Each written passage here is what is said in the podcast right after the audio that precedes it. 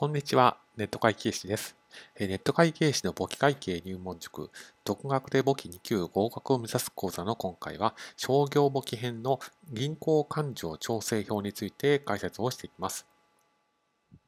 はい、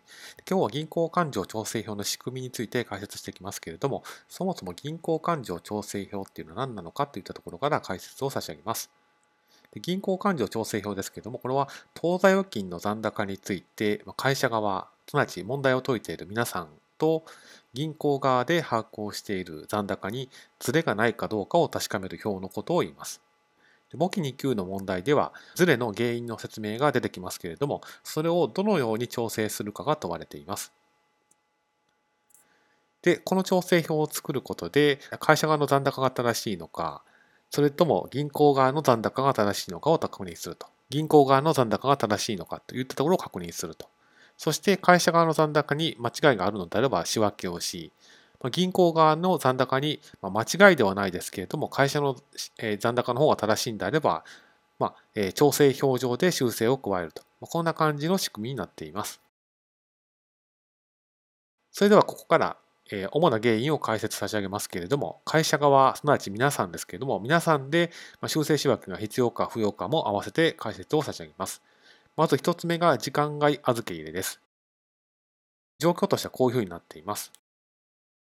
会社としてはあるタイミングで2000円が入金されたので2000円の入金の仕分けをしました。ところが銀行側では営業時間が終了しているということもあり、翌営業日以降の入金というふうに処理をしているケースです。この場合、残高にズレがあるんですけれども、会社側の仕分けは特に間違えておらず、銀行側の残高も間違えているというわけではないんですけれども、会社側の残高の方がより適切ということで、調整表上でプラス2000円という処理をします。次が、見取り付け小切手です。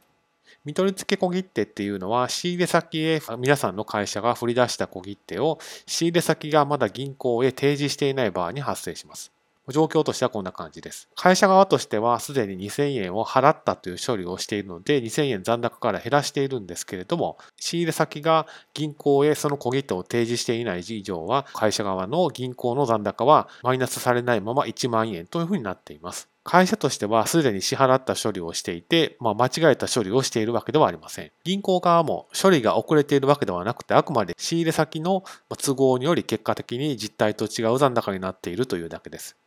だから会社側は修正仕分けは不要で、調整表上で銀行残高をマイナスする形で8000円で一致という処理をします。次が見取り立て小切手です。当社が得意先から小切手を預かったので、銀行へ取り立てに出したんだけれども、銀行がまだ取り立てへ回していないというケースです。ですから残高としてはこういうふうになっています。2000円を入金仕分けしたけれども、銀行はまだ取り立てに出していないので、残高は1万円のままということになっています。で会社としてはすでに正しい処理をしていますので、特に修正仕分けは不要で、調整表上で銀行残高をプラスするとこういう処理にして1万2000円で一致ということになります。